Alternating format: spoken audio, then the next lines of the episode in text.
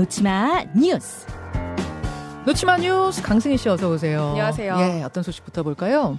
경비 아저씨가 스파링 하자고 했던 거다. 어, 이 영상 많은 분들이 주말에 보셨을 거예요. 주말 내내 뜨거웠는데 그러니까 10대 남학생이 70대 경비원을 폭행하는 영상이었는데 그 10대 해명이 경비 아저씨가 스파링 하자고 했어요. 이거예요? 그렇습니다. 경찰에서 이렇게 밝혔는데요. 우선 사건은 12일 자정 무렵이었고요. 네. 경기도 남양주시 다산동의 한 상가 지하 2층입니다. 음. 고등학교 진학을 앞둔 10대 남학생이 이 10, 70대 경비원을 뭔가 폭행하는 그런 영상인데요.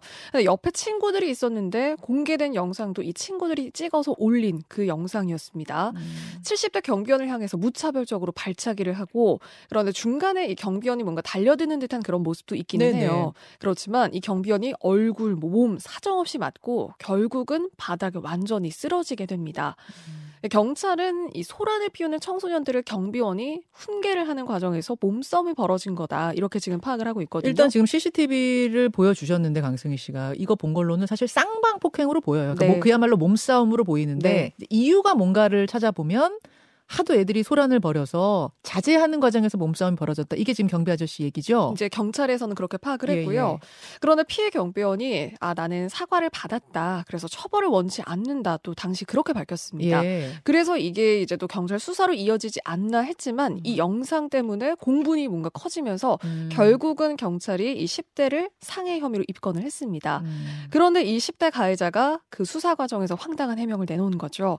경비 아저씨가 스파링을 하자고 해서 지하 주차장, 그러니까 CCTV가 있는 곳으로 온 거다. 그리고 뭐 영상 뭐 촬영이나 음성 녹음 이런 거 다 뭐 합의한 거다. 하. 이런 주장을 한 겁니다. 일종의 뭐 격투기 권투 연습했다 이 얘기예요. 네. 그걸 아저씨가 먼저 요청했다. 네, 그래서 쌍방으로 한 거다 이런 주장인 건데요. 아.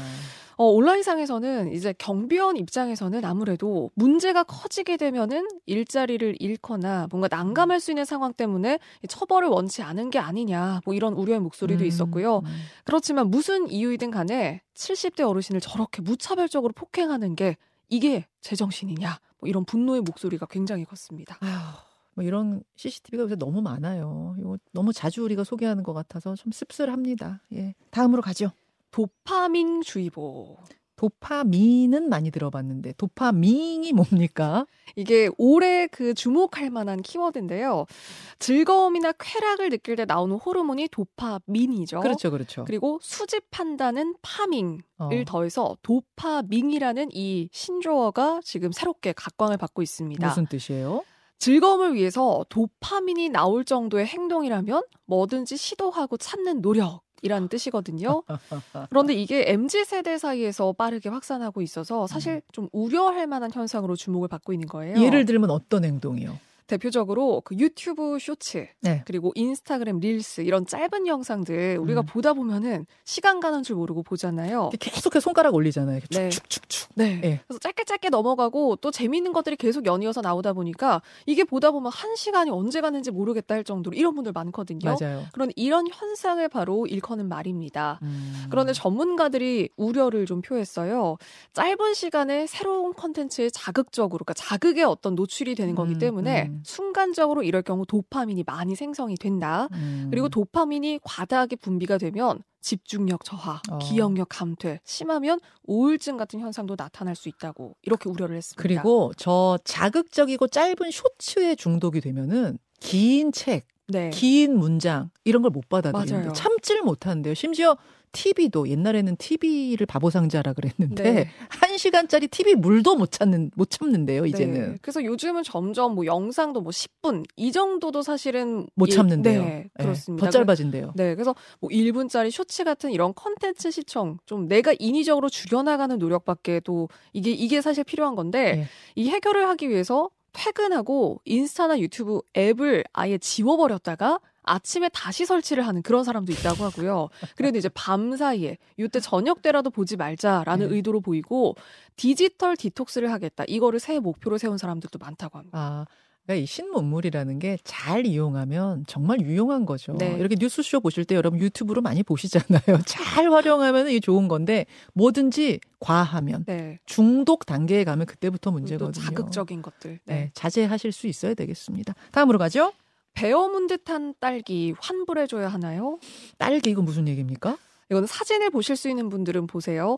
그제 한 과일 가게 사장님의 제보인데요. 네. 한 아주머니가 딸기를 사겠다고 와서는 아이가 먹을 거니까 좋은 딸기로 달라고 하길래 직접 고르라고 했대요. 예, 예. 그리고 그때 상태가 분명히 멀쩡한 딸기였다. 예, 그걸 판 겁니다. 예. 그런데 한 시간 뒤에 그 아주머니가 다시 오더니 뭔가 소리를 지르면서 어. 아니 아이가 먹을 건데 이러는 걸 주냐 그러면서 이 사간 딸기를 내밀면서 환불을 해달라고 요청하는데 예. 지금 사진으로 보여드리는 바로 이 딸기를 내민 겁니다. 어, 지금 사진을 보니까 한, 둘, 셋, 넷, 다 열, 열 몇 개가 있는데 다 한 입씩 베어 물었어요. 네. 예. 근데요. 뭔가 이제 상태가 이게 뭔가 정말로 베어문 듯한 그런 흔적들이 있었고 심지어 뭐 딸기 개수는 좀 몇 개 비어 있기도 했다고 사장님은 이렇게 이야기를 하고 있고요. 네. 딸기가 왜 이러냐 물었더니 아니 상태가 안 좋아서 내가 숟가락으로 좀 팠다 이렇게 답변을 하는 겁니다. 음. 그런데 사장님 입장에서는 무르지 않은 상태인 걸 확인을 하고 팔았고 그런데 이 사람이 며칠 전에도 왔던 손님인데 당시에도 뭔가 딸기를 사고는 서비스로 귤을 몇 개 줬는데 이것도 뭔가 더 요구를 했다. 그러니까 사실 진상 손님 아니냐 어떻게 대처해야 하냐 이렇게 음. 호소를 했거든요. 근데 온라인 상에서는 의견이 좀 분분하긴 했습니다. 음. 그러니까 아이가 먹다가 안 먹으니까 이거 가져와서 환불해 달라고 하느냐 한 거 아니냐 이거 진상 손님 맞다.